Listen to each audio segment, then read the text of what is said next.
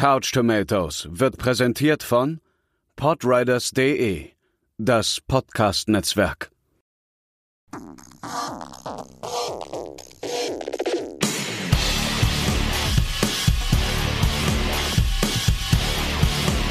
Couch Tomatoes.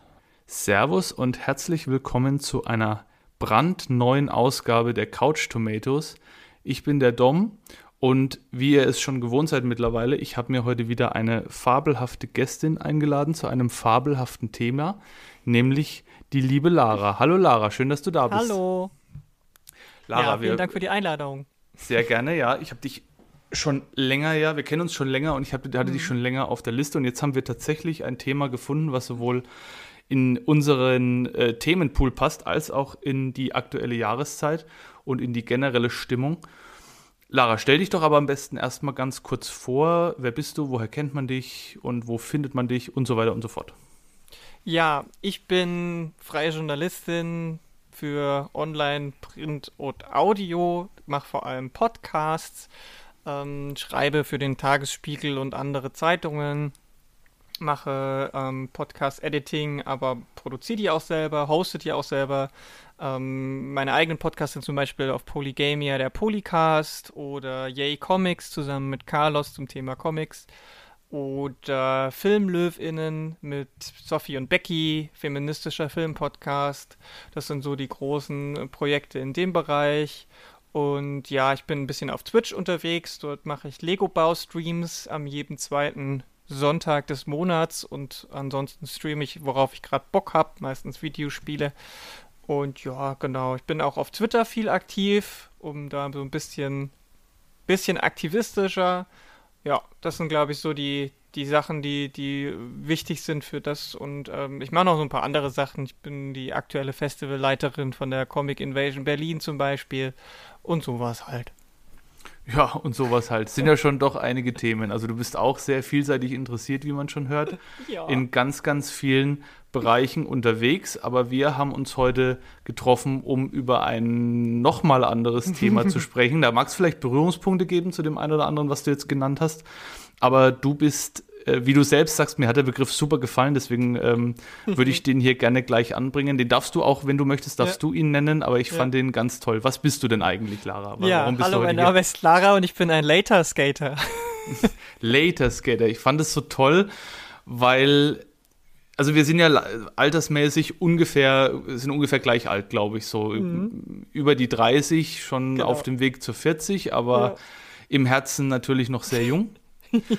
Das heißt, wir sind beide so ein bisschen mit, äh, weil du ja gerade auch gesagt hast, Videospiele, wir sind beide schon auch mit Tony Hawk aufgewachsen, mit den Tony Hawk Videospielen, mit ja. der Skate-Kultur, die Ende der 90er, oder was heißt Ende ja. der 90er, eigentlich schon 80er, 90er schon ihren Boom erreicht hat, mit ganz vielen tollen Menschen, die da von sich reden gemacht haben, neben Tony Hawk. Mhm. Und ja, das war so ein, so ein Kulturding auch. Ich weiß nicht, ob das bei dir auch so war, aber für mich war es zumindest so. Und deswegen habe ich da irgendwie nochmal, obwohl ich nie selber skaten hm. wollte oder skaten konnte auch, habe ich da immer so eine ganz besondere Beziehung. Und Later Skater, der Begriff beinhaltet ja schon, du skatest noch nicht so lange. Das ist richtig, ne? Genau, ja. Ich habe richtig angefangen mit Skateboarden vor ziemlich genau einem Jahr, also im Anfang April. Jetzt ist es äh, Ende März, also fast vor einem, vor einem Jahr habe ich angefangen, das äh, wirklich zu machen. Als ähm, Jugendliche war ich natürlich schon, weil da kamen genau diese Extrem- und Fun-Sportarten, kamen ja alle zum ersten Mal so aus den Staaten zu uns rüber. Skateboarden, Aggressive Inline-Skaten, Snakeboarding, ähm, all diese Geschichten kamen da so, so ein bisschen zu, zu uns rüber und äh, das haben wir natürlich auch aufgesogen, weil das natürlich auch in der Popkultur rüberkam. Da gab es dann Filmen, in den Serien waren die SkaterInnen auch immer die coolen Leute, so manchmal auch die Bad Boys oder so, die Bad Girls, ähm, die Bösen. Ähm, und das hat man natürlich dann aufgesogen. Man hat die Skateboard-Videos irgendwie versucht auf VHS-Kassette damals noch zu bekommen und sich dann äh, irgendwie zusammen vor dem Fernseher versammelt oder man hing an den ersten Skatespots und Parks ab und so. Und da war ich natürlich auch dabei, aber ich bin nie Skateboard gefahren. Also ich bin vielleicht zwei, dreimal bei jemand anders draufgestiegen, aber das äh, habe ich das ist natürlich äh, sehr schwierig und als jugendlicher Mensch ist es manchmal nicht so ähm, einfach, das zu machen, wenn man, da muss man viel ja, viel Durchhaltevermögen haben. Ich, hab, ich bin Inline-Skates gefahren, weil mein Bruder, mein älterer Bruder, zweieinhalb Jahre älterer Bruder, ähm, ziemlich gut äh, Inline-Skates fährt und ähm, da habe ich mich so ein bisschen mitziehen lassen, aber über so ein paar Standardtricks bin ich nie rausgekommen. Meistens war ich halt auch wirklich nur da und abhängen, so typisch abhängen, so mit 16, 17 abhängen. Und ähm, ja, Later Skater ist ein Begriff, der sich darüber so aus entwickelt hat, dass es halt, es geht nicht darum, wie alt du bist, sondern dass du einfach irgendwann später anfängst. Also Later Skater kann man mit 25 sein, mit 35, mit 45, mit 55, mit 65, 75, ist alles Later Skater, alles, was nicht in der Jugend passiert quasi, wo man klassischerweise mit äh, Sportarten auch anfängt. Man könnte das jetzt auch auf andere Sportarten übertragen, so man könnte auch sagen, äh, weiß ich nicht, Later Footballer oder Later Basketballer oder Later weiß ich nicht, äh, MountainbikerInnen oder so. Also das bedeutet einfach nur, dass man das ähm, etwas später macht. Und ich mag den Begriff auch deswegen, weil es halt nicht irgendwie was wie Old Skater oder sowas drin hat, weil dann dieses Alter gar nicht so relevant ist. Es zeigt halt nur, man ist eben nicht mehr Teil dieser krassen Jugendkultur. Ja, das, ich fand den Begriff auch deswegen so cool, weil er sich halt so schön reimt wahrscheinlich. Das hat mir gleich ja, am Anfang so gefallen. Dachte ich so, Later Skater, das passt perfekt und beschreibt auch einfach ganz mit, mit einem ganz einfachen äh, Wort wirklich die, ja. die Situation, in der man sich dann wahrscheinlich befindet.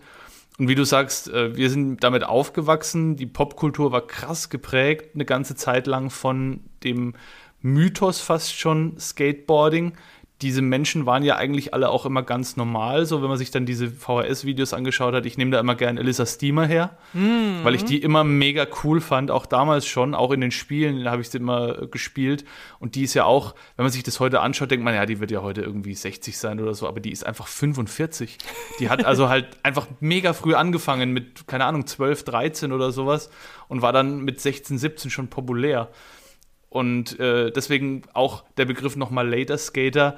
Du giltst in dem Bereich halt trotzdem oder galtst damals schon mhm. in dem Bereich ja mit, mit Anfang, Mitte 20 eigentlich wirklich so als Senior. Die mhm. meisten waren ja, ja, wirklich in ihren Teen-Jahren, als sie bekannt geworden sind und berühmt geworden sind. Und das hat sich dann halt so entwickelt. Jetzt drängt sich bei dir natürlich die Frage auf, wenn es jetzt ziemlich genau ein Jahr her ist, hat äh, Covid dich zur Later Skaterin gemacht oder war das einfach nur ein Zufall?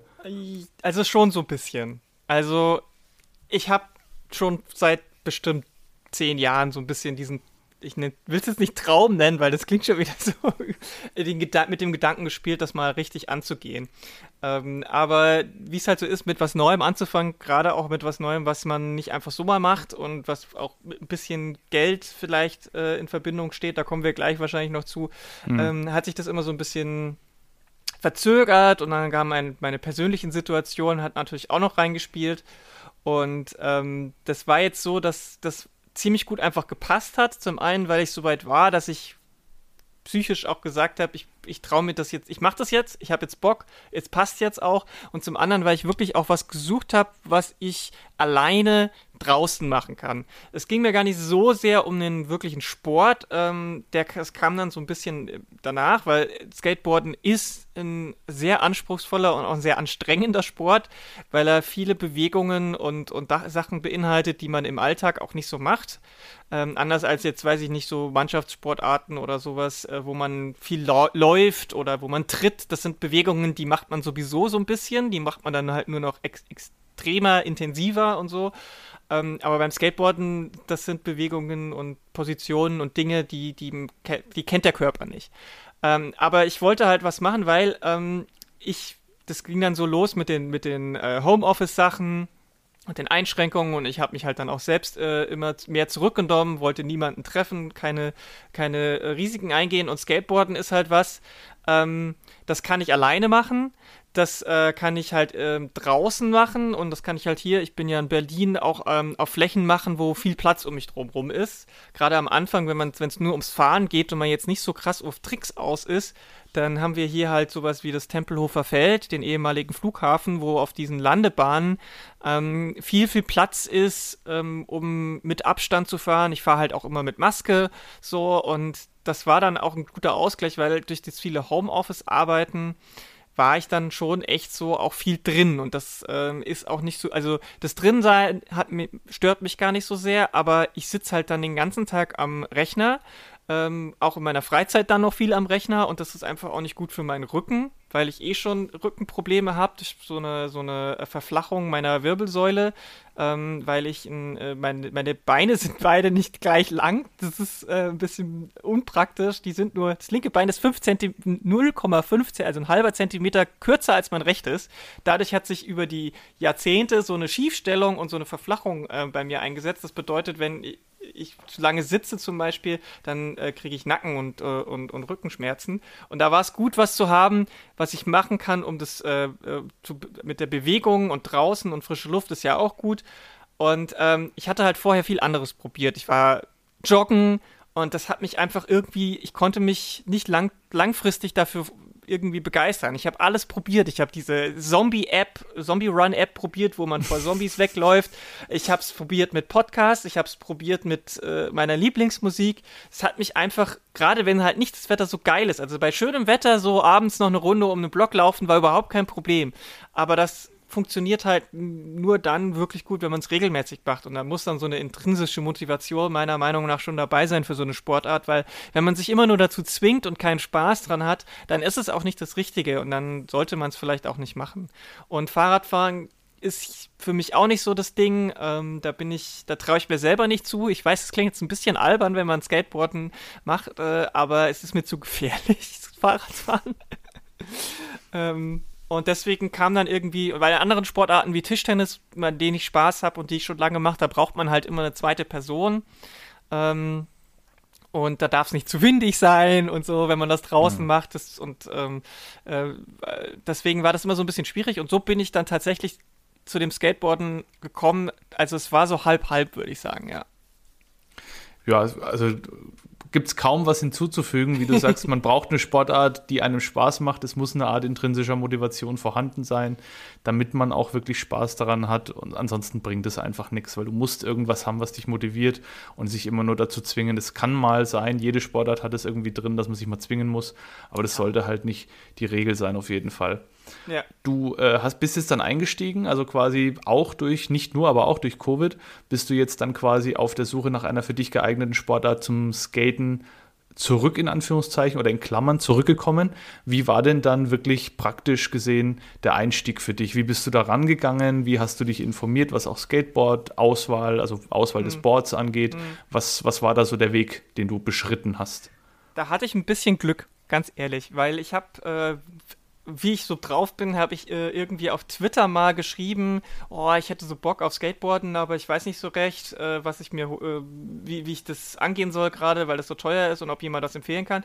Und irgendwie hat ein Kumpel äh, mir dann, äh, den ich auch schon ein bisschen äh, kannte von im, im Real Life, der auch hier aus Berlin ist, der hat gesagt, er hat seit 15 Jahren sein altes Skateboard bei sich rumstehen. Das ist noch gut in Schuss, aber er fährt es halt einfach nicht mehr. Und er wird es mir leihen. So. Und das äh, habe ich dann einfach angenommen und habe mir das äh, erstmal ausgeliehen. Das war vom Setup her ähm, voll in Ordnung. Das war äh, vom, vom Brett her vielleicht ein bisschen zu dünn für mich, weil die Breite des, äh, des Skateboards ist schon nicht ganz irrelevant, gerade wenn man ähm, von der Körpergröße und der Fu Fußgröße ausgeht. Aber auch als Anfängerin ist es einfacher, wenn man mit einem etwas breiteren Deck anfängt. Also das wird ja immer in Zoll gemessen und ähm, gerade die älteren Deck, weil das halt auch schon älter ist, ähm, die sind alle noch relativ dünn. Ähm, die breiteren Decks sind jetzt erst in den letzten zehn Jahren so ein bisschen dazugekommen. Und äh, wir reden da von, von ähm, ursprünglich waren das mal so ab 7 Zoll bis maximal 7,5 Zoll. Ähm, und mittlerweile ist eigentlich die Standardgröße schon fast 8 Zoll. Und äh, ich fahre jetzt momentan einen, ähm, einen 825er also nochmal ein Stück breiter, ähm, weil man damit halt mehr Kontrolle hat, weil die Füße eben nicht so weit äh, vorne und hinten überstehen, sondern auf dem Brett sind und damit natürlich mehr Reibung da ist, mehr Kontrolle da ist. Und ähm, ich hatte am Anfang eben eins, das war, glaube ich, das ähm, ist ein 7, 775er, also fast 8, aber schon noch relativ schlank. Und ähm, die Achsen waren, ähm, sind, sind äh, Tensor-Achsen. Tensor, das ist, äh, falls ihr das vielleicht schon mal gehört habt, ist die Marke von Rodney Mullen. Rodney Mullen ist ähm, einer der bekanntesten und größten Skateboarder neben Tony Hawk, würde ich sagen, der ungefähr ein Drittel aller Skateboard-Tricks, die es da draußen gibt, selber erfunden hat. Und der hat halt irgendwann, als er auch ein bisschen zu alt wurde fürs, fürs Pro-Skaten und damit Geld zu verdienen, hat er eine Firma gegründet, um Achsen herzustellen. Und das sind Tensor-Achsen. Die gibt es auch heute noch. Die sind solide. Die sind halt vor allem fürs Freestyle und ähm, Tricks machen, fürs Streetfahren. Und ähm, aber zum Anfang ist es eigentlich relativ wurscht, welche Marke man nimmt, solange es keine ähm, 0815 aus dem Kaufland ist. Und damit bin ich, bin ich äh, einfach, einfach äh, eben auf Tempelhofer Feld und habe mich äh, draufgestellt und habe angefangen, äh, langsam zu fahren. So. Und ich hatte mir vorher dann so ein, zwei, glücklicherweise gibt es mittlerweile halt auch YouTube. Wie, äh, und also als ich Teenager war, gab es ja YouTube noch nicht. Das ist immer ein bisschen schwer vorzustellen für die Jüngeren von euch da vielleicht. Yeah. Aber als wir zwölf waren und 13, 14, da gab es kein YouTube. Nee. Und als es YouTube dann gab, gab es auch noch nicht das Angebot, was es heute gibt, weil du hattest ja auch noch nicht die Möglichkeit, ähm, was Highspeed angeht von Internet. Also die Uploads haben natürlich ewig gedauert, die Wiedergabequalität, das Filmen. Es gab ja noch keine Smartphones. Du konntest ja damals nur mit einer richtigen Digitalkamera filmen. So musste man sich auch mal überlegen, dass das äh, nicht gerade günstig war. Ähm, deswegen gab es natürlich früher noch nicht so viele äh, Tutorial-Videos. Heute gibt es ganz viele, wie fange ich Skateboard an. Und da habe ich einfach so zwei, drei mir angeschaut von, von einem bekannten, von ein, zwei größeren Channels und habe das dann versucht nachzumachen. Und ähm, das, die, die Anekdote, die ich zum Anfang noch habe, ist, dass ich sehr übermütig war und als ich mir das Skateboard von dem Kumpel geholt habe, hatte ich noch keine Schoner. Aber ich wollte unbedingt an dem Tag, wo ich es abgeholt habe, schon mal fahren. Also ne, lege ich das Skateboard auf den Boden, auf dem Tempelhofer Feld auf so einer Landebahn, äh, steig drauf, tau einmal an, äh, bleib an einem ganz kleinen Kieselstein hängen, fall mhm. vollkommen nach vorn über und schramm mir mein Knie und meine Hände vollkommen auf, hab erstmal schön alles voll geblutet. Oh Mann. Ja, und ähm, dann habe dann, dann hab ich mich hingesetzt, habe äh, ähm, mit, mit, mit äh, Tempos das, die, die Blutungen äh, notdürftig gestoppt. Das waren zum Glück nur wirklich oberflächliche Schürfwunden, deswegen ging das relativ schnell. Und dann saß ich da, fünf Minuten, habe mir überlegt, was mache ich jetzt? Lass es jetzt sein ähm, und, und, und, und äh, gehe nach Hause und warte, bis ich Schoner habe. Und dann habe ich gesagt, nee, wenn ich jetzt nicht wenigstens noch einmal versuche, weiterhin, weiter zu fahren, dann ähm, ist die Hürde, die mentale Hürde so groß, dass ich es wahrscheinlich gar nicht erst mache. So. Also habe ich, äh, das ist aber was, was ich nicht unbedingt den Leuten raten würde. Aber ähm, ich habe mich dann nochmal draufgestellt, bin nochmal zwei Meter gerollt und es ging. Und das war, das war dann so ein positives Erlebnis für mich, dass ich dann wirklich am nächsten Tag äh, in den Skate Shop bin, habe mir Knie, Ellenbogen, äh, und Handgelenkschoner geholt, später dann auch nochmal einen Helm, hab mir das äh, alles angelegt und dann ging es los und ich bin jeden Tag, wenn es ging, ähm, ein, zwei Stunden einfach gefahren. Entweder vor dem Job oder nach dem Job oder in der Mittagspause. Ähm, einfach mal eine halbe Stunde aus, auf, auf, auf die flache, flache Landebahn und einfach ein bisschen geübt, geübt, geübt. Und so habe ich das dann jeden Tag erstmal gemacht.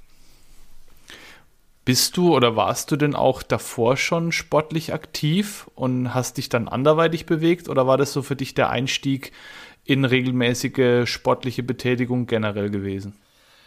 Also ich habe bis zu dem Zeitpunkt wahrscheinlich äh, viele Jahre lang keinen wirklichen Sport gemacht. Also ich habe früher ähm, Tischtennis im Verein gespielt, das habe ich mit 18 aber aufgehört, habe dann ähm, noch zwei, drei Jahre ähm, Kampfsport bei meinem Bruder gelernt und dann eben in der Zeit an der Uni habe ich auch noch mal ein bisschen Tischtennis und ein bisschen Kampfsport gemacht. Aber als die Uni vorbei war und ich mein und angefangen habe zu arbeiten, habe ich eigentlich keinen regelmäßigen Sport gemacht. Und das war ist war dann bis zum Zeitpunkt, als ich Skateboarden angefangen habe, fast fünf Jahre lang gar nichts.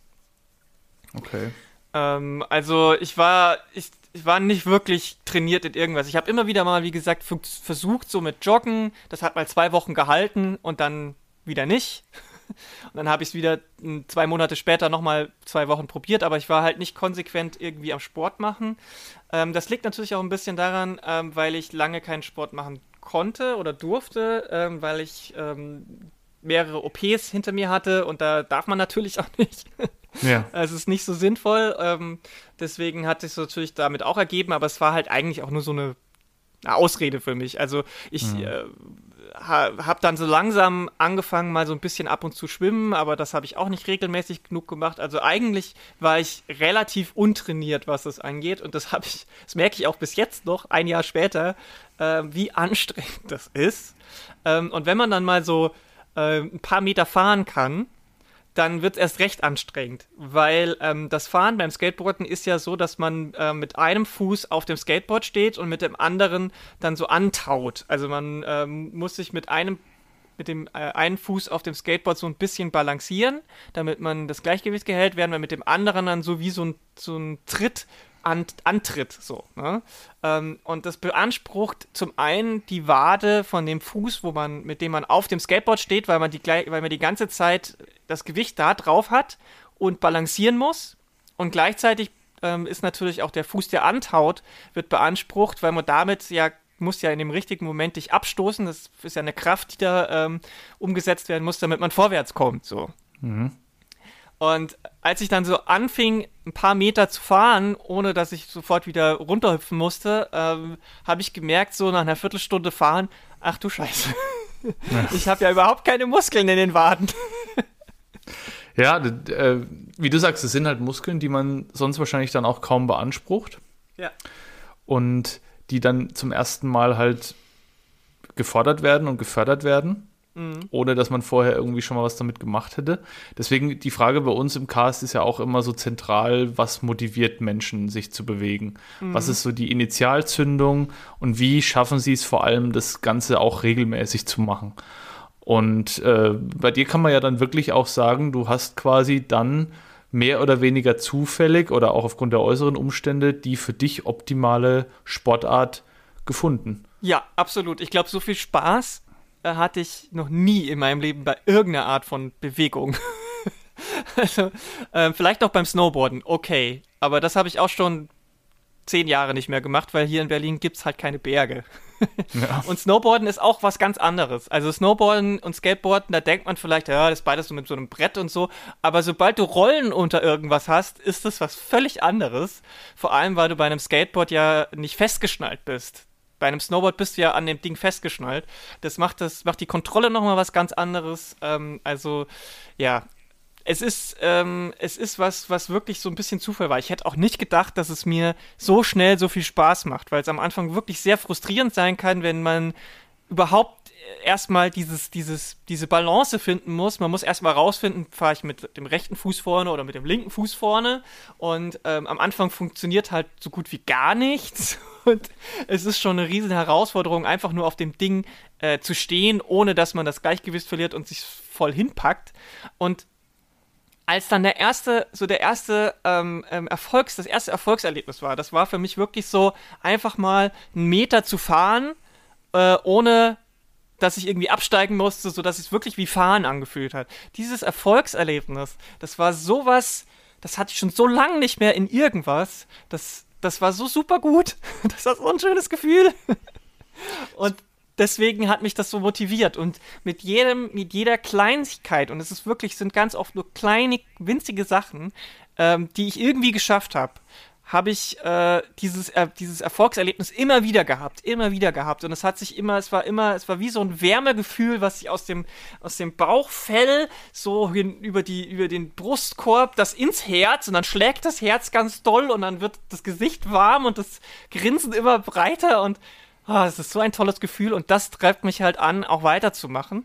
Und witzigerweise ist es jetzt auch so weit, dass ich halt mir überlege, wenn ich nicht skaten kann, durch schlechtes Wetter oder weil ich ne, keine Zeit habe, was kann ich zu Hause zumindest mal so 15 Minuten machen, um irgendwie mich dafür ähm, zu, ich nenne es jetzt mal in Anführungsstrichen, zu trainieren. Also sei es jetzt, dass ich einfach nur CXD-Beugen mache oder so, weil das trainiert halt dann die Muskeln, die ich vielleicht brauche. Oder dass ich ein bisschen hüpfe oder weiß ich nicht, irgendwie ähm, ähm, die Gelenke sauber äh, bewege, dass ich das halt so dehnen und dies, all diese Sachen, das würde ich sonst nie machen. Okay, jetzt habe ich auch Lust. Ich glaube, ich bestelle mir jetzt auch ein Skateboard.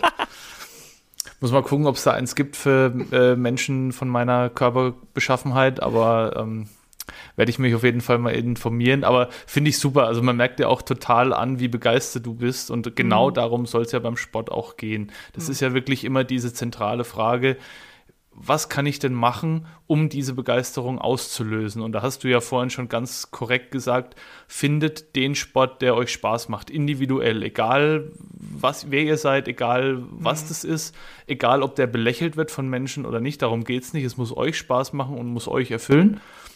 Und so begeistert wie du bist davon, hast du ja definitiv den für dich richtigen Sport gefunden. Ich ja. fand auch die Anekdote von vorhin ganz toll, die du erzählt hast vom Anfang, als du direkt, also dich quasi direkt am Anfang hingepackt hast, ohne Schoner und dann ja mehr oder weniger dadurch dann gemerkt hast, okay, jetzt bin ich an, an, so einem Scheideweg. Direkt am Anfang bin ich an einem Scheideweg, was mache ich jetzt? Höre ich jetzt am besten direkt wieder auf, gebe das Skateboard zurück und räume mich daheim zusammen und weine erstmal vier Stunden? Ja. Oder stelle ich mich jetzt nochmal drauf, bis dann wirklich so ein Erfolgserlebnis kommt? Natürlich, fahren ohne Schoner wollen wir jetzt nicht unbedingt empfehlen, hast du ja schon gesagt. Aber ich finde diese, diese Message dahinter, finde ich so wichtig. Dieses, ich sage immer, Sport bildet Charakter. Das mhm. habe ich bei, bei, mir ganz, ganz oft und häufig gemerkt in den vielen Jahren, die ich jetzt Sport mache, dass Sport einfach meinen Charakter so stark verändert hat. Und genau das ist ja auch so die, die Message, die dann dabei rüberkommt. Gebe ich jetzt auf, wenn es hart wird, oder beiße ich mich jetzt wirklich durch, dann ist das Erfolgserlebnis am Ende umso süßer und die Motivation natürlich auch umso größer, dann zu sagen, dieses Erfolgserlebnis möchte ich reproduzieren, das will ich wieder und wieder und wieder haben. Hm. Und wenn man das fühlt, dann ist es unumstößlich, dann hat man für sich das Richtige gefunden. Und eben wie du sagst, daheim dann noch so kleine Sachen zu machen, einfach zu gucken, was kann ich denn tun, um mich bestmöglich auf dieses, auf meinen Lieblingssport vorzubereiten da gibt es ja für jede äh, erdenkliche Sportart irgendwelche Hilfssachen, die man machen kann, wenn man eben nicht rausgehen kann, wenn man vielleicht wirklich nur zehn Minuten, eine Viertelstunde Zeit hat oder so. Von daher finde ich das ganz, ganz großartig und deine Begeisterung spürt man ja auch und das steckt auch wirklich an. Und genau darum soll es ja auch wirklich gehen. Sport darf Spaß machen, soll Spaß machen, muss Spaß machen in vielen Fällen auch. Hm. Und äh, also besser geht es wirklich nicht. Was mich jetzt noch so interessieren würde, du hast ja explizit am Anfang gesagt, du hast es, du hast einen Sport gesucht, der für dich alleine mhm. umsetzbar ist. Du möchtest es alleine machen und du möchtest natürlich gerade aufgrund der aktuellen Situation Kontakte bestmöglich vermeiden. Jetzt ist er aber auch Skateboarding, obwohl es ein Einzelsport ist, irgendwo auch ein Community-Sport. Mhm. Gibt es denn speziell für Later SkaterInnen eine Community, an die man sich wenden kann, wo man vielleicht auch sich austauschen kann, jetzt gegebenenfalls kontaktlos? Hast du da irgendwas erlebt? Also, ja, also erstmal grundsätzlich, Skateboarden ist auf jeden Fall auch ein Community-Sport, wenn man das möchte. Also es ist okay, man kann sich allein auf das Deck äh, stellen und man kann allein Spaß haben. Aber wenn man das, wenn man, wenn man da, wenn man da ähm, Bock drauf hat, dann steckt da ein riesengroßes, da, da steckt eine Kultur dahinter. Wir haben es ja vorhin schon gesagt, bei uns kam die Kultur auch ohne das Skateboarden. Aber ähm, da hat sich wirklich so eine richtig schöne äh, Welt aufgetan, die nicht immer ohne Probleme ist, das ist richtig, das ist klar.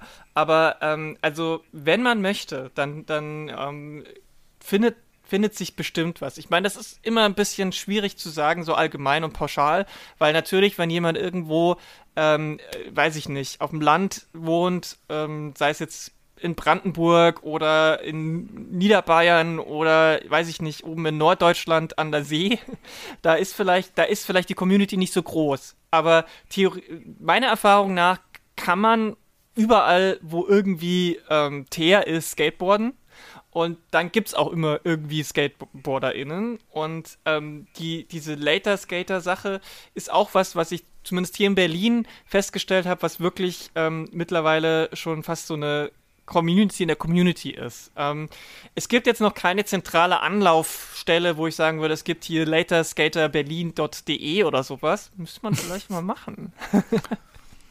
aber Business-Idee. Ja, ja, oder zumindest halt so ein Community-Ding, aber es gibt so ein paar Anlaufstellen und ähm, es gibt auch an den Parks, merkt man relativ schnell, ähm, findet man sich so. Man sieht ja die Leute, die, die, die, wenn man, wenn man so ein bisschen sich hinstellt und erstmal nur 10 Minuten Leute beobachtet, dann sieht man so, okay, die Leute scheinen noch nicht so lang dabei zu sein oder die haben, äh, die, die, die, die, die sind, die sind gerade ähm, am, äh, am Anfang oder so. Das, das sieht man relativ schnell, auch bei der Sicherheit, wie die sich geben und ähm, ähm, die Leute, die schon lange dabei sind und Pros sind, die, die heizen dann auch durch die Packs so ein bisschen durch.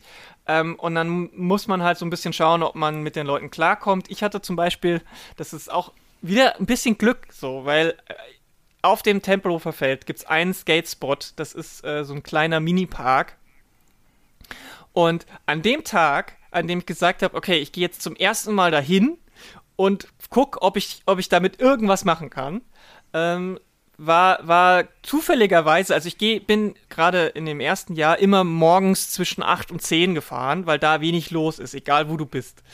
Ähm, und dann bin ich ähm, an einem Freitag Vormittag um 9 bin ich dann zu diesem Skatepark oder Skatespot gegangen und ich war da so eine, war da 10 Minuten so am Machen und dann kamen immer mehr äh, Leute, die ungefähr, ich würde sagen, ja, mindestens Ende 20 waren, teilweise sogar ähm, älter, ähm, die da mit dem Skateboard ankamen, mit, die, die in voller Schutzmontur ankamen. Und dann kam noch ähm, ein anderer Skater, der schon äh, relativ professionell aussah und kam auf zu und hat gefragt, bist du auch für den Later Skater Anfängerinnenkurs da? und ich so, nein, aber ich bin interessiert. Und dann habe ich da halt so mal äh, habe ich halt mal so eine halbe Stunde, Stunde mitgemacht und dann kommt man ins, ins Plaudern und äh, dann äh, kann, tauscht man Nummern aus und dann trifft man sich auch abseits von dem Kurs und schon ist man irgendwie drin. Und dann habe ich noch ein, zwei andere Leute kennengelernt an einem, an einem Skatepark, die, die einfach immer da waren, wenn ich auch da war, die auch, äh, wo ich schon gemerkt habe, okay, die sind auf jeden Fall ein bisschen älter, teilweise schon ein bisschen graue Haare, aber skaten jetzt nicht irgendwie total krass. So. Und dann habe ich halt auch mal Namen ausgetauscht, ein bisschen ins Plaudern gekommen und mittlerweile habe ich halt so eine so eine kleine Later-Skater-Community um mich herum, mit denen ich äh, immer irgendwie abhängen kann zum, zum Skateboarden, wenn ich das möchte. Ähm, es ist ja immer noch Corona, deswegen äh, versuche ich das äh, immer noch auf ein Minimum zu reduzieren. Und wenn wir das machen, wenn wir uns treffen, dann immer nur mit Maske und wir kommen uns auch nie zu nah und so. Also da ist natürlich äh, der Sicherheitsabstand ist glücklicherweise durch Skaten an sich ja schon gegeben, weil man ja selten auf äh, näher als einen Meter aneinander kommt beim Skaten. Ja. Außer man rauscht ineinander. Aber ja, also diese Community ist da. Sie ist jetzt nur noch nicht so super zentral organisiert oder sowas.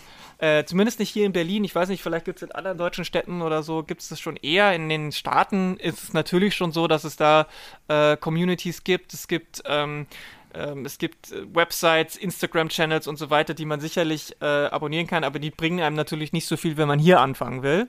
Aber ähm, da kommen wir halt gleich noch zu dem nächsten Thema, aber da lass ich lass dich erstmal noch was sagen, ähm, was so das Thema ähm, Skatepark, Skatekultur angeht, was natürlich so ein bisschen eine Hürde sein kann. Genau, da kommen wir auf jeden Fall noch drauf. Was mich zuvor jetzt nur noch mal interessieren würde, du bist jetzt seit gut einem Jahr dabei und skatest ja auch regelmäßig, so wie du sagst. Mhm. Wie ist es denn jetzt so, wenn du dich jetzt beobachtest? Du hältst es ja auch auf deinen Social Media Kanälen immer recht gut einsehbar für alle fest. Fand ich auch immer ganz spannend. Mhm. In Bild und Ton festgehalten, dein Fortschritt. Wenn du jetzt auf dich vor einem Jahr zurückblickst versus dich heute, Siehst du da schon für dich auch einen deutlichen Fortschritt und sagst, okay, es ist ja krass, wie ich damals, wie ich damals auf dem Board stand und wie es heute aussieht? Kann man da wirklich nach einem Jahr schon was erkennen oder muss man da in anderen Zeitspannen denken? Also ich finde, da hat sich auf jeden Fall einiges getan. Also nicht nur auf den Sport bezogen, auf Skateboarden, aber da auch schon. Also wenn ich mir, wenn ich mir die ähm, Ollies angucke, also Olli ist einer der Standardtricks, der aber mit am schwersten am Anfang ist, weil auf dem bauen sehr, sehr viele andere Tricks auf. Ähm, aber selbst wenn man keine Tricks, wenn man nicht auf die Tricks guckt, lass man uns nur aufs Fahren konzentrieren. Also wie viel sicherer ich heute einfach auf dem Board bin. Ich kann mittlerweile halt wirklich ähm, auf dem Tempelhofer Feld, dass die Landebahn hoch und runter heizen in einer Geschwindigkeit, von der ich vor einem Jahr nur hätte träumen können. Ich kann Kurven fahren, ich kann mich umdrehen, ich kann, kann das Board unter mir umdrehen im Fahren. Ähm, ich kann, egal ob ich mit links oder mit rechts vorne, also ich kann normal regular, ich fahre mit links vorne, aber ich fahre auch Switch mittlerweile relativ stabil. Das bedeutet, ich fahre komplett mit dem falschen Fuß vorne.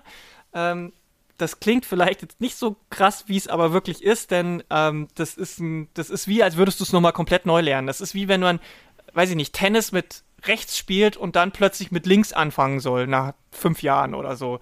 Ist wie von null. So. Und ich kann mittlerweile relativ komfortabel auch äh, mit dem anderen Fuß vorne fahren. Das ist schon, also es macht einfach, das Cruisen macht schon so viel Spaß und das äh, kann ich dir auch gleich nochmal, weil du vorhin meintest, ob es ob, ein Board gibt, irgendwie was für dich ist. Also es gibt mittlerweile glücklicherweise wirklich so viel mehr Variationen, auch bei uns in Deutschland erhältlich, äh, dank äh, Online-Shops und so weiter, dass eigentlich für jede Person da draußen das passende Board-Setup zu finden ist, weil die, die, ähm, die Formen sind halt auch mittlerweile sehr vielfältig. Es gibt ja die Longboards zum Beispiel, die ähm, länger und breiter sind, aber es gibt eben auch für das Skateboarden sowas wie Cruiser, die dann ähm, nochmal ein bisschen ähm, eine andere ja, Form haben, die breiter sind, die sind nicht so schmales Brett, sondern die sind wirklich fast schon so, ähm, äh, fast schon wie so ein, so ein Rechteck, würde ich mal sagen, die dann auch nochmal ein bisschen anders gebogen sind, wo wirklich viel mehr auf Kontrolle ist, wo du auch mit größeren, schwereren Körpern äh, relativ gut durchkommst. Ähm, es gibt Waveboards, wo du eigentlich nicht äh, durch, ähm, durch Antauen mit dem Fuß vorwärts kommst, sondern durch die Achsenbewegung und die, die, die Hüften und so weiter. Ähm, also es gibt da wirklich alle möglichen äh, Formen und Größen. Ich denke, das ähm, ist ähm, machbar. Klar, es ist immer noch ein Sport, der ähm, viel auf den Körper ausgelegt ist, der, der ähm, vollkommen intakt ist, aber also um jetzt mal so ein bisschen diesen Aspekt der Disability mit reinzubringen, es ist natürlich schwierig, äh, mit vielen Disabilities äh, Skateboarden zu lernen, aber es geht wahrscheinlich schon irgendwie. Ähm, also zum Beispiel, wenn man eine Disability im Oberkörperbereich hat, ähm, dann geht das. Ähm, wenn man eine Disability in den Beinen hat, ist es vielleicht ein bisschen schwieriger. Müsste, muss man halt mal schauen. Da gibt es aber auch findige Leute, die dann ihre Skateboards so anpassen, dass es funktioniert. Es gibt auch eine Skateboarderin, ähm, die ähm, ist ohne Beine geboren. Kanya Sessa heißt die. Ähm, die fährt halt Skateboard auf der Hüfte quasi. Ähm, ist anders, aber ist auch Skateboarden und sie hat damit Spaß. Ähm, muss, man, muss man gucken. Ich will damit nicht sagen, dass alle Leute skaten können, aber ähm, man kann es zumindest mal ausprobieren. Und wenn es einem Spaß macht, dann kann man ja irgendwie versuchen, den Weg dahin zu finden. Aber ähm, wenn ich jetzt nochmal zurück zu deiner anderen Frage komme, also auch was die Tricks angeht, meine Ollies funktionieren mittlerweile relativ gut. Das ist einfach so mit dem Board gerade hoch zu springen die, die sind jetzt im Fahren sicher. Ich fange jetzt gerade an, äh, mich daran hinzuarbeiten, über Sachen drüber zu springen, auf Sachen drauf zu springen und von Sachen runter zu springen. Davon war ich vor einem Jahr einfach mental gar nicht so weit, dass ich überhaupt dran gedacht habe. Ich kann mittlerweile so ein paar äh, kleinere Flip-Tricks. Ich habe heute zum Beispiel, ähm, könnte ich sagen, dass ich jetzt relativ sicher den Shovet kann. Das bedeutet, man dreht das äh, Skateboard auf der ähm, Flächenachse, also Längsachse wahrscheinlich, um 180 Grad. Ähm, das, den, den, kann ich mittlerweile relativ gut. Ähm, ich kann noch so ein paar andere kleinere Sachen und das war damals einfach nicht drin. Und was, weil du es vorhin auch schon so angedeutet hast, ich bin halt auch vom Charakter her ganz woanders. Also ich bin weitaus selbstbewusster in vielen Sachen, auch was meinen Körper gegenüber angeht, bin ich selbstbewusster ähm, und äh, traue mich generell auch einfach mehr durch das, was ich mich beim Skateboarden Stück für Stück getraut habe. So. Deswegen finde ich auch immer Sport ganz wichtig, gerade für marginalisierte Personen, die vielleicht ohnehin schon aufgrund mhm. der äußeren Umstände Probleme mit ihrem Selbstbewusstsein haben. Wenn die dann durch eine Sportart, und es ist egal aus meiner Erfahrung, welche Sportart es ist, durch eine Sportart einfach viel mehr Selbstbewusstsein bekommen, weil sie merken, da ist ein, ein Widerstand, eine Hürde und ich komme da drüber. Mhm. Egal, was vielleicht andere Menschen sagen, dass ich das nicht schaffe. Ich habe es aber geschafft. Ich habe quasi bewiesen, dass die Menschen Unrecht haben und dass ich im Recht bin. Und schon allein das gibt so einen krassen Boost oder kann zumindest so einen krassen Boost geben, dass man dadurch auch nach außen hin außerhalb vom Sport anders auftritt, sich anders gibt und damit auch anders wirkt auf Menschen natürlich. Ne? Mhm, auf jeden Fall. Und ähm, viele, viele der besten SkaterInnen ähm, der letzten 20 Jahre und aktuell sind halt zum Beispiel auch marginalisierte Menschen. Also sei es jetzt People of Color, sei es aber auch irgendwie marginalisierte Menschen in Sachen von Gender. Also Leo Baker zum Beispiel ist gerade ähm, eine der besten skatenden Personen ähm, und äh, ist wahrscheinlich die eine der wenigen Person, die Pro ist. Also Pro-Skater bedeutet ja, dass du gesponsert wirst, dass du dein Geld damit verdienst, dass du ein eigenes äh, Skateboard hast, das nach dir quasi benannt ist. Oder auch Schuhe hast, die nach dir benannt sind oder von dir designt sind. Und ähm, Leo ist ähm, wahrscheinlich die einzige Pro-Skater-Person momentan, die offen äh, nicht binär ist. Und ähm, sowas ist halt, sind halt Dinge, die helfen einem dann auch dieses, dieses, also dieser Weg dahin, ähm, kann durch Skateboarden natürlich auch kommen. Also ähm, das ist sicherlich auch hier wieder so ein Fall, wo man, wo man sieht, dass genau das passieren kann, dass einem diese Sportart dabei hilft, auch selber ähm, irgendwie mehr zu sich selbst zu stehen oder eben auch so Hürden zu überwinden. Ja.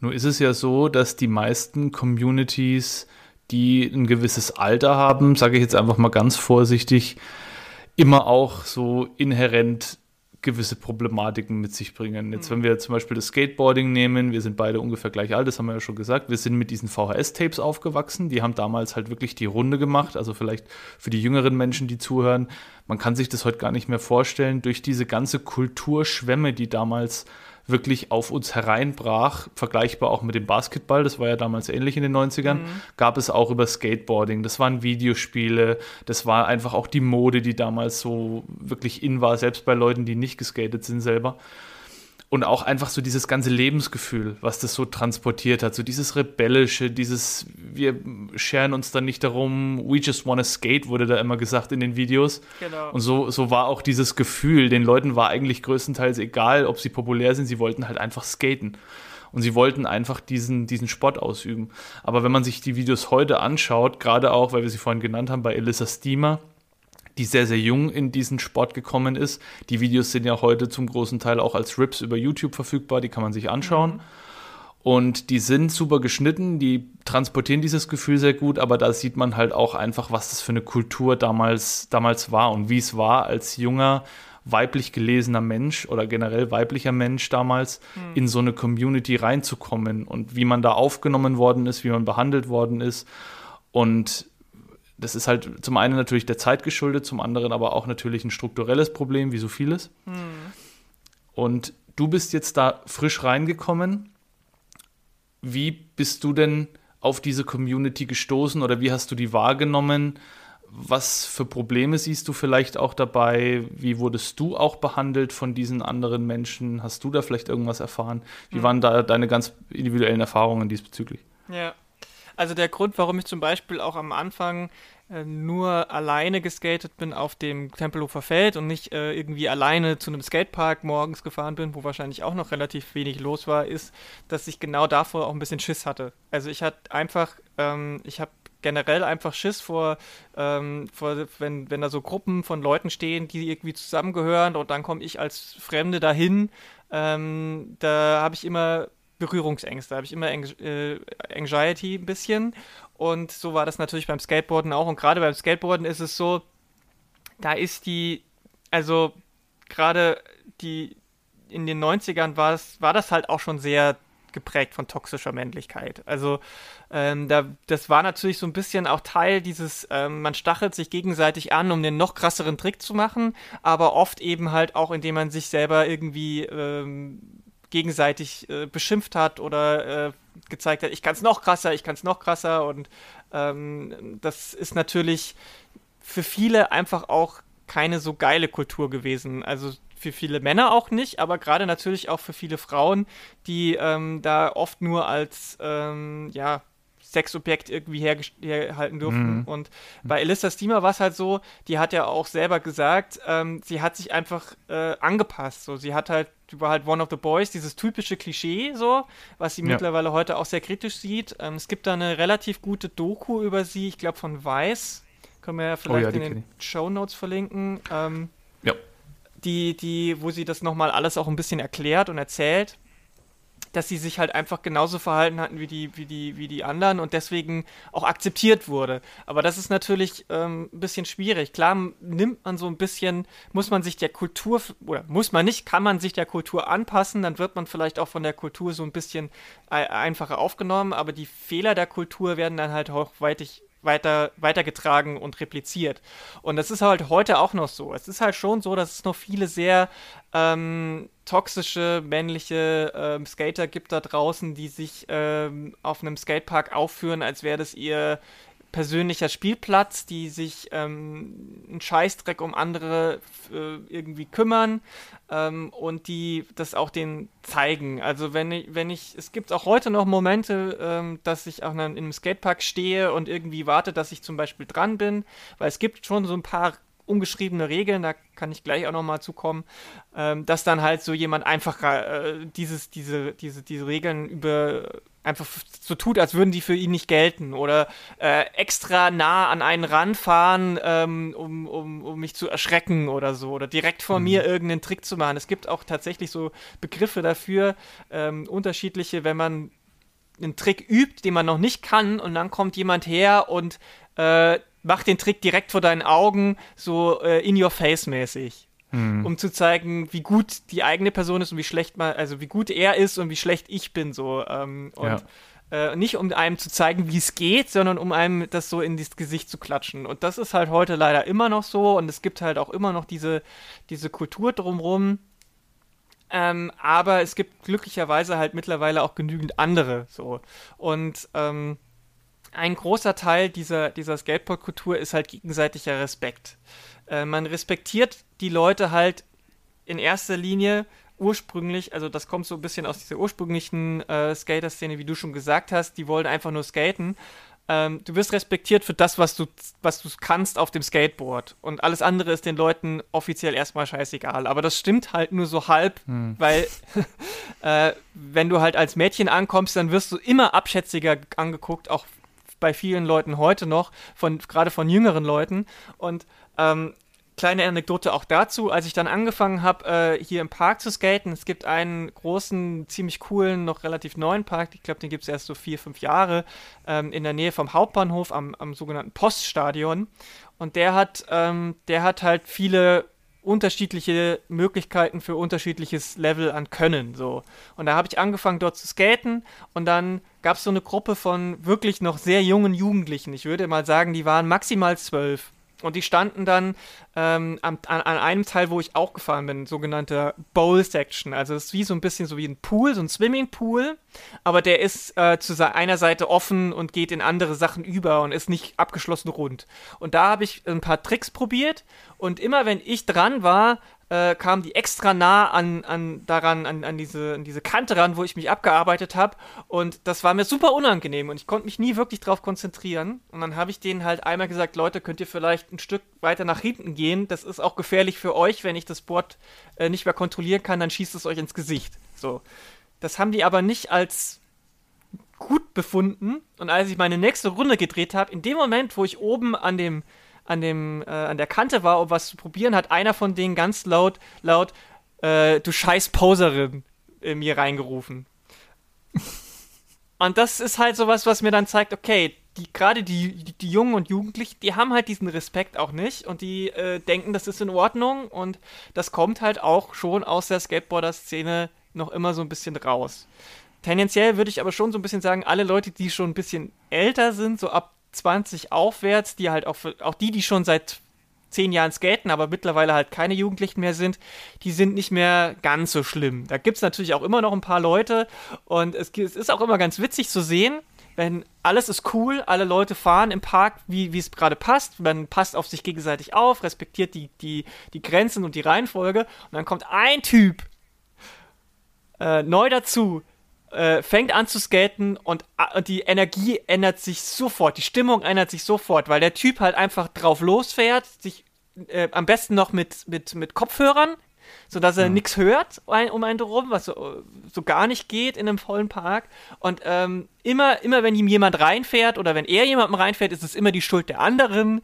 Ähm, wenn er einmal irgendwie ein Obstacle nicht anfangen kann, also ein Hindernis, weil jemand anders vorher schon da war, dann äh, wird laut aufgestöhnt und beim zweiten Mal wird sogar richtig sich beschwert.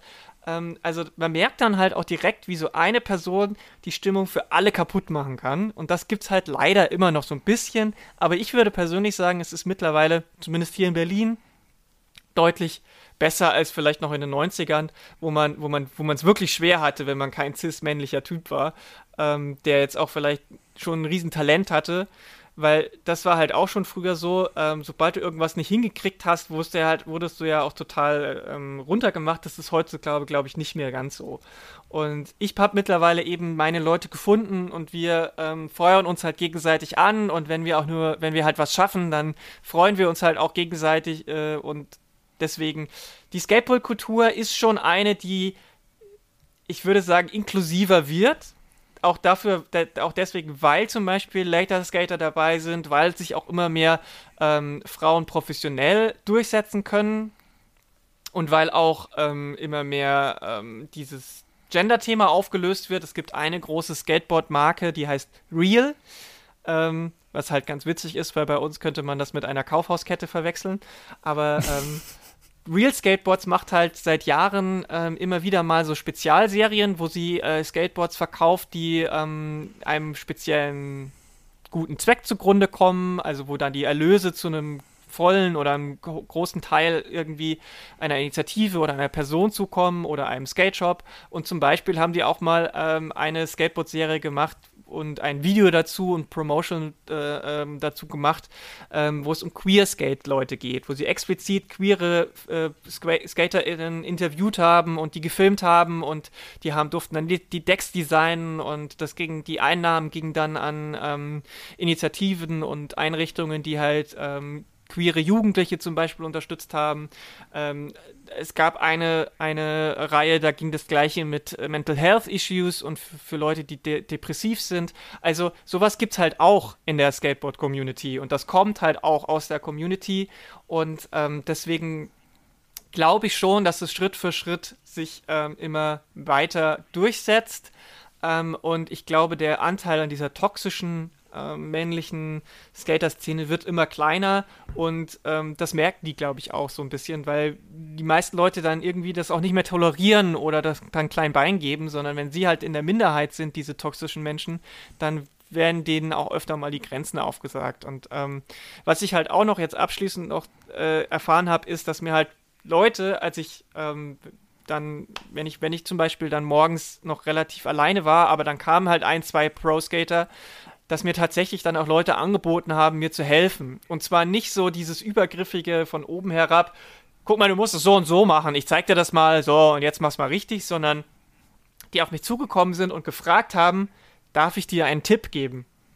Und das ist was, was sich definitiv auch geändert hat, was eben nicht dieses Übergriffige ist. Und wenn man dann sagt, ja, mach mal, sag mal, und dann wirklich klein runterbrechen, so dass ich es als Anfängerin verstehe, und äh, mir dann mal dabei zugucken und dann nochmal sagen, okay, hier, da musst du das und das machen und dann wieder gehen und mich machen lassen. So. Und das ist zum Beispiel was, was ich auch super cool fand. Das hat mir auch geholfen. Wenn wir jetzt bei den Hörenden jemanden dabei haben oder vielleicht sogar verschiedene Menschen dabei haben, die sagen, ich habe jetzt voll Blut geleckt, ich habe mega Bock, ich will am liebsten sofort anfangen. Du bist ja jetzt, hast jetzt schon mehrfach erwähnt, du bist in Berlin mhm. Äh, lokal, wo man natürlich sagen muss, da ist zumindest jetzt von meiner Sicht würde ich das jetzt erstmal so annehmen, da ist die Auswahl an Skatespots und an Möglichkeiten vermutlich recht groß. Braucht man denn, weil du hast es ja jetzt auch schon ein paar Mal angesprochen, das sind dann Pools und vielleicht auch Rails zum, zum mhm. Grinden. Ich bin ganz stolz, dass ich die ganze Terminologie so drauf habe. Das liegt aber nur an den Videospielen tatsächlich. Ja. Aber braucht man denn das überhaupt? Würdest du sagen, das ist notwendig? Und hast du vielleicht darüber hinaus auch Tipps für Menschen, die jetzt sagen, ich habe mega Bock, vielleicht Fehler, die du gemacht hast, die du dann äh, anderen Leuten ans Herz legen kannst, die zu vermeiden? Irgendwas, wenn jemand jetzt wirklich Bock hat, da einzusteigen? Also man möchte meinen, dass Berlin da wirklich gut aufgestellt ist, aber es ist tatsächlich gar nicht so gut aufgestellt. Für eine Stadt gibt es natürlich relativ viel Spots, aber die meisten sind gar nicht so gut in Schuss oder sind von Leuten gemacht, die nicht so viel Ahnung haben. Das ist beim Skateboarden leider auch so. Die werden ja oft dann, Skateparks werden ja dann oft von der Stadt irgendwie gemacht, von der Kommune und da werden dann wurden dann in der Vergangenheit vielleicht auch Leute beauftragt, die das nicht ganz so gut wussten. Es gibt glücklicherweise einige, aber ich kenne auch eine Person, die wohnt auf dem Land und ähm, es reicht ja auch erstmal, sich einen Fahrradweg zu suchen. Also es ist halt ganz gut, wenn der Teer, auf dem man das macht, relativ weich ist. Also je gröber äh, so, ein, so, ein, Untergrund ist, desto anstrengender und schwieriger ist es, weil ähm, natürlich die, die Rollen da nicht so gut rollen und äh, je gröber es ist, desto schneller äh, verliert man am Anfang auch die Balance. Ähm, deswegen vielleicht auch als AnfängerInnen-Tipp, ich habe ja Rollen und das Deck, was ich hatte, war ja ähm, für mich quasi vorausgewählt am Anfang also, ähm, wenn ihr wirklich Geld selber in die Hand nehmt, äh, sucht euch Rollen, die ein bisschen weicher sind, die ein bisschen breiter sind, ähm, weil die federn das so ein bisschen ab, den, den, den, den rauen Untergrund. Und ähm, vielleicht am Anfang müsst ihr jetzt auch nicht die krassesten äh, äh, Brands kaufen. Also geht, geht, macht nicht den Fehler und denkt, ihr müsstet euch jetzt die, die teuersten, teuersten Skateboard-Sachen kaufen, weil das ist halt in so. Ähm, es gibt auch viele, wenn ihr einen lokalen Skate Shop habt, irgendwo in der Nähe, dann äh, fragt, ob sie ein sogenanntes Complete anbieten mit breit weicheren Rollen oder so.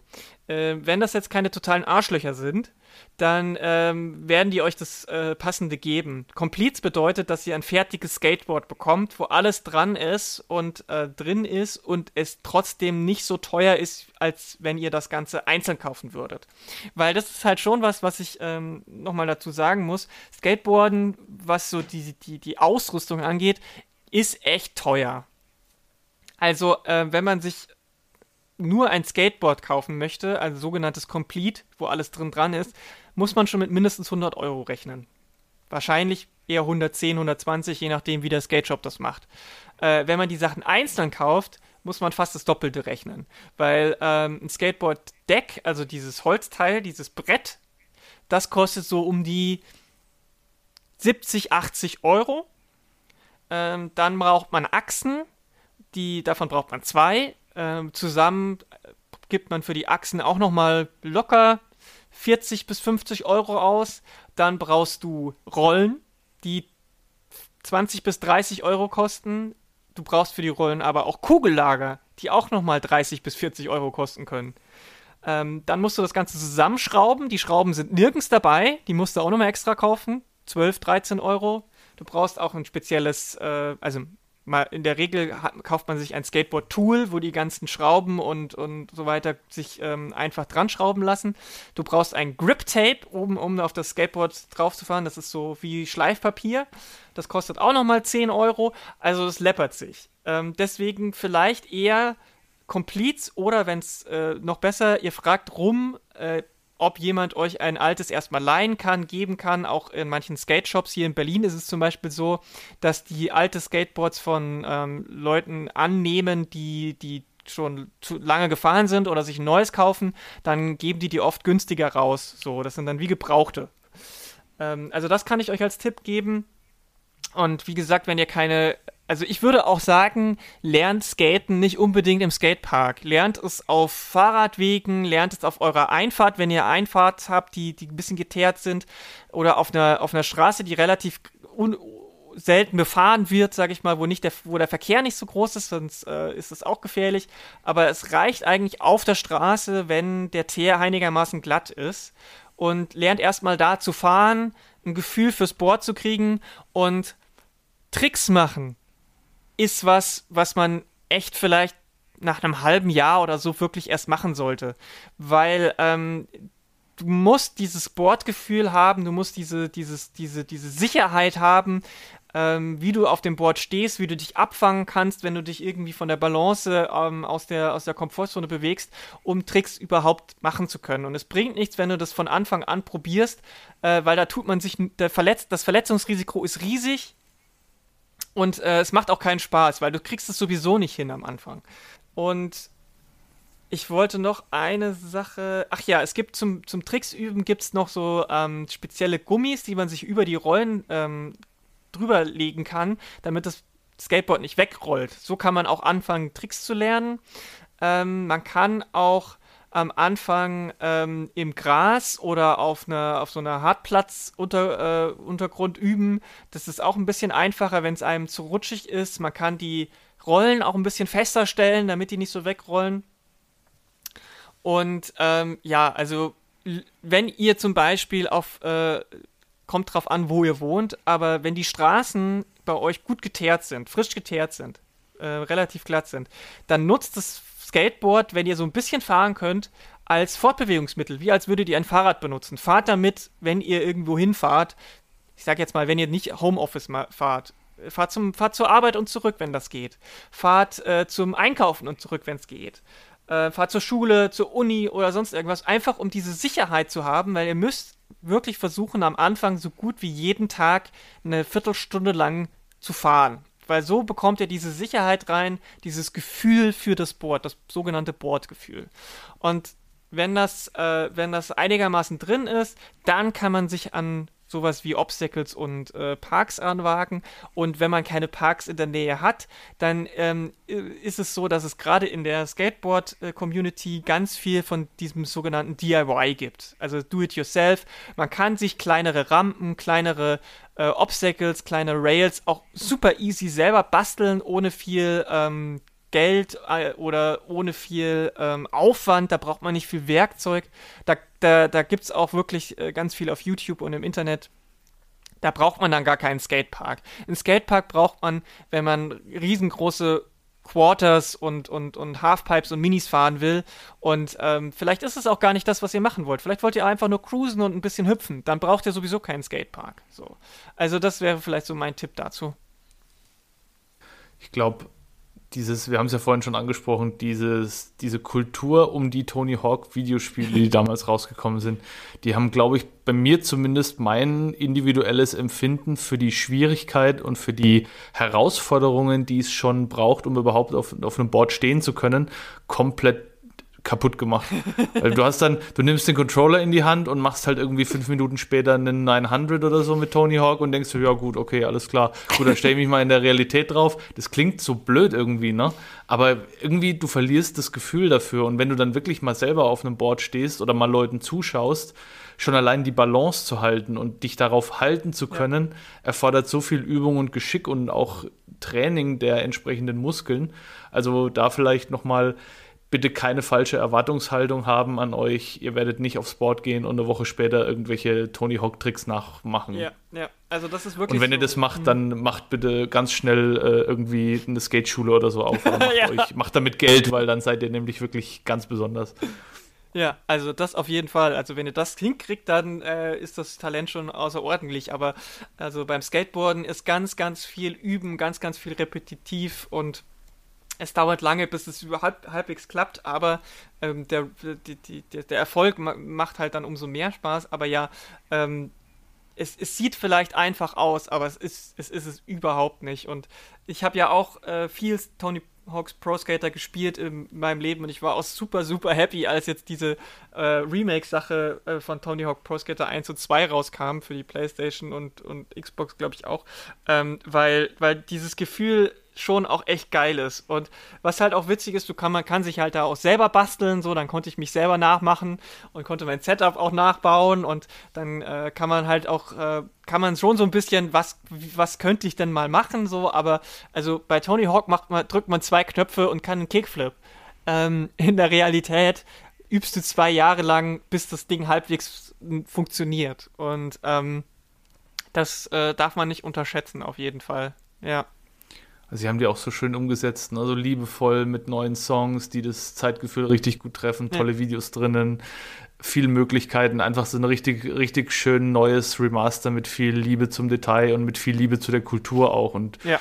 mit Respekt vor dem, was die Leute damit verbinden. Ne? Auf jeden Fall. Diesbezüglich eine letzte Frage, bevor traditionell unsere Gästin das letzte Wort hat. Mhm.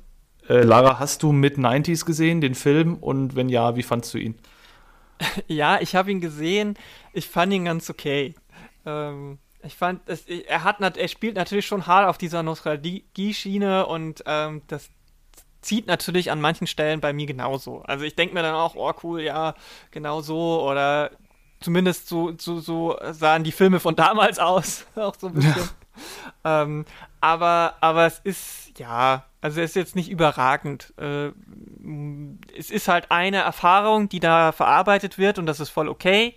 Ähm, und ähm, es ist, der, der ist jetzt nicht super problematisch in, in, in allem, was er tut, aber er ist auch nicht total unproblematisch. Ähm, und deswegen, also man kann den schon gucken und um so ein bisschen so einen Eindruck dafür zu bekommen. Es gibt aber auch andere Sachen. Es gibt eine Serie. Oh, wie hieß die denn jetzt gleich noch?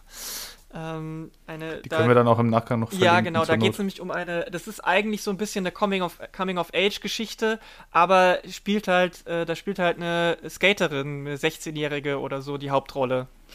Und ähm, das, hat, das hat mir einfach irgendwie viel besser gefallen, auch weil es halt nicht diesen Nostalgieschub braucht, ähm, aber trotzdem diese Skateboarder-Kultur total äh, rüberbringt, weil es geht halt um Mädchen, die dann so ein bisschen Anschluss findet in so einer SkaterInnen-Clique und dort dann halt auch wirklich dieses bisschen zu sich selbst findet und das Selbstbewusstsein und so ein bisschen dieses äh, ganz dieses wirklich dieses Erwachsenwerden ähm, anhand von dieser Solidarität und diesem Zusammenhalt dieser Gruppe so ein bisschen äh, erfährt und das finde ich total das finde ich total gut.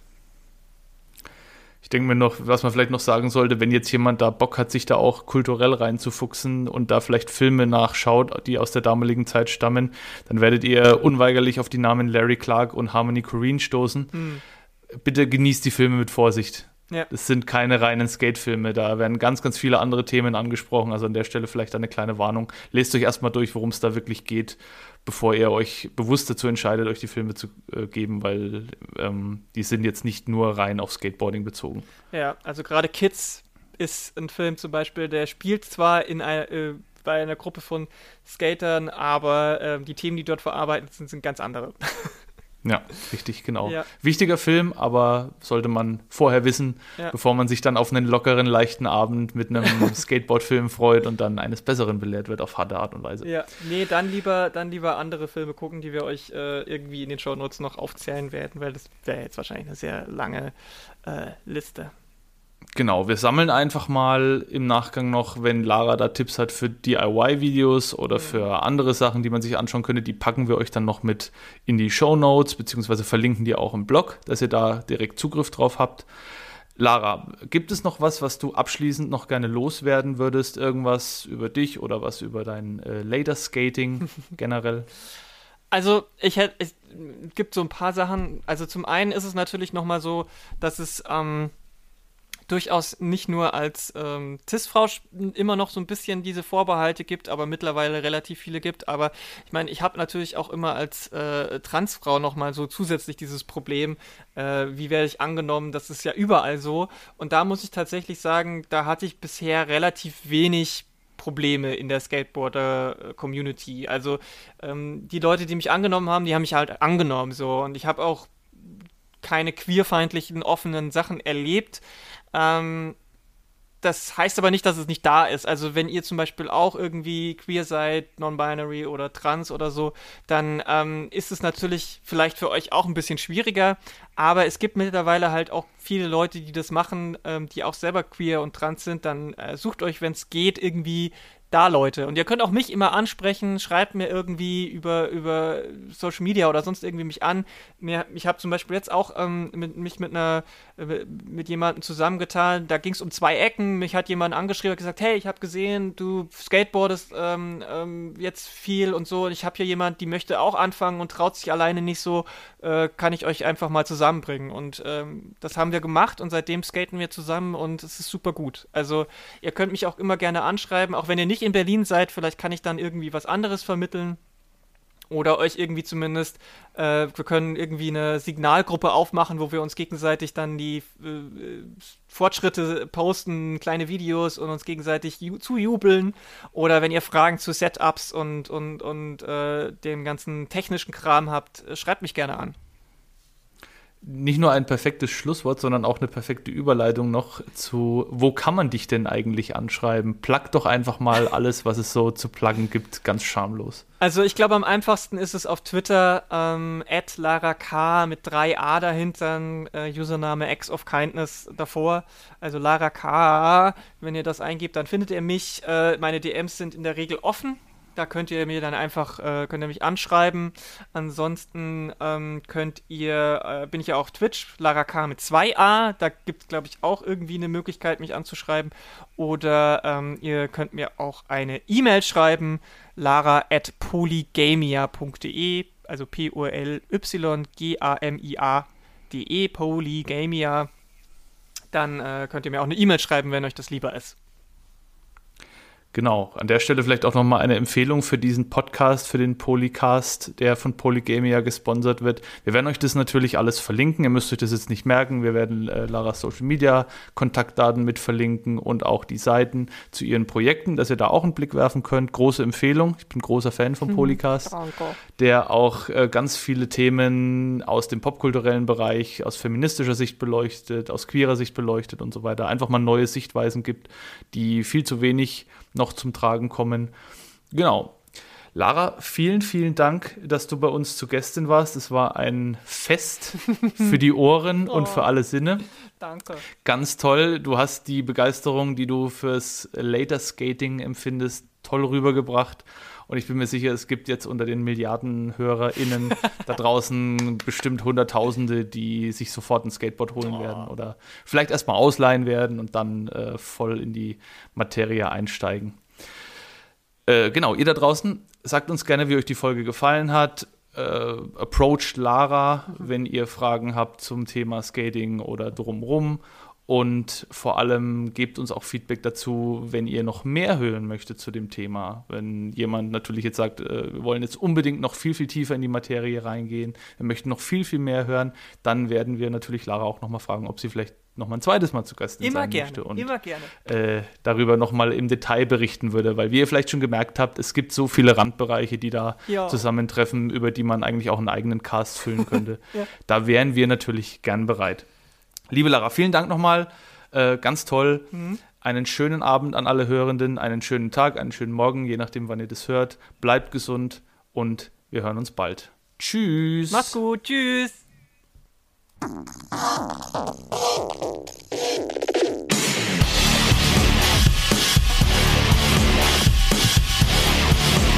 Couch Tomatoes.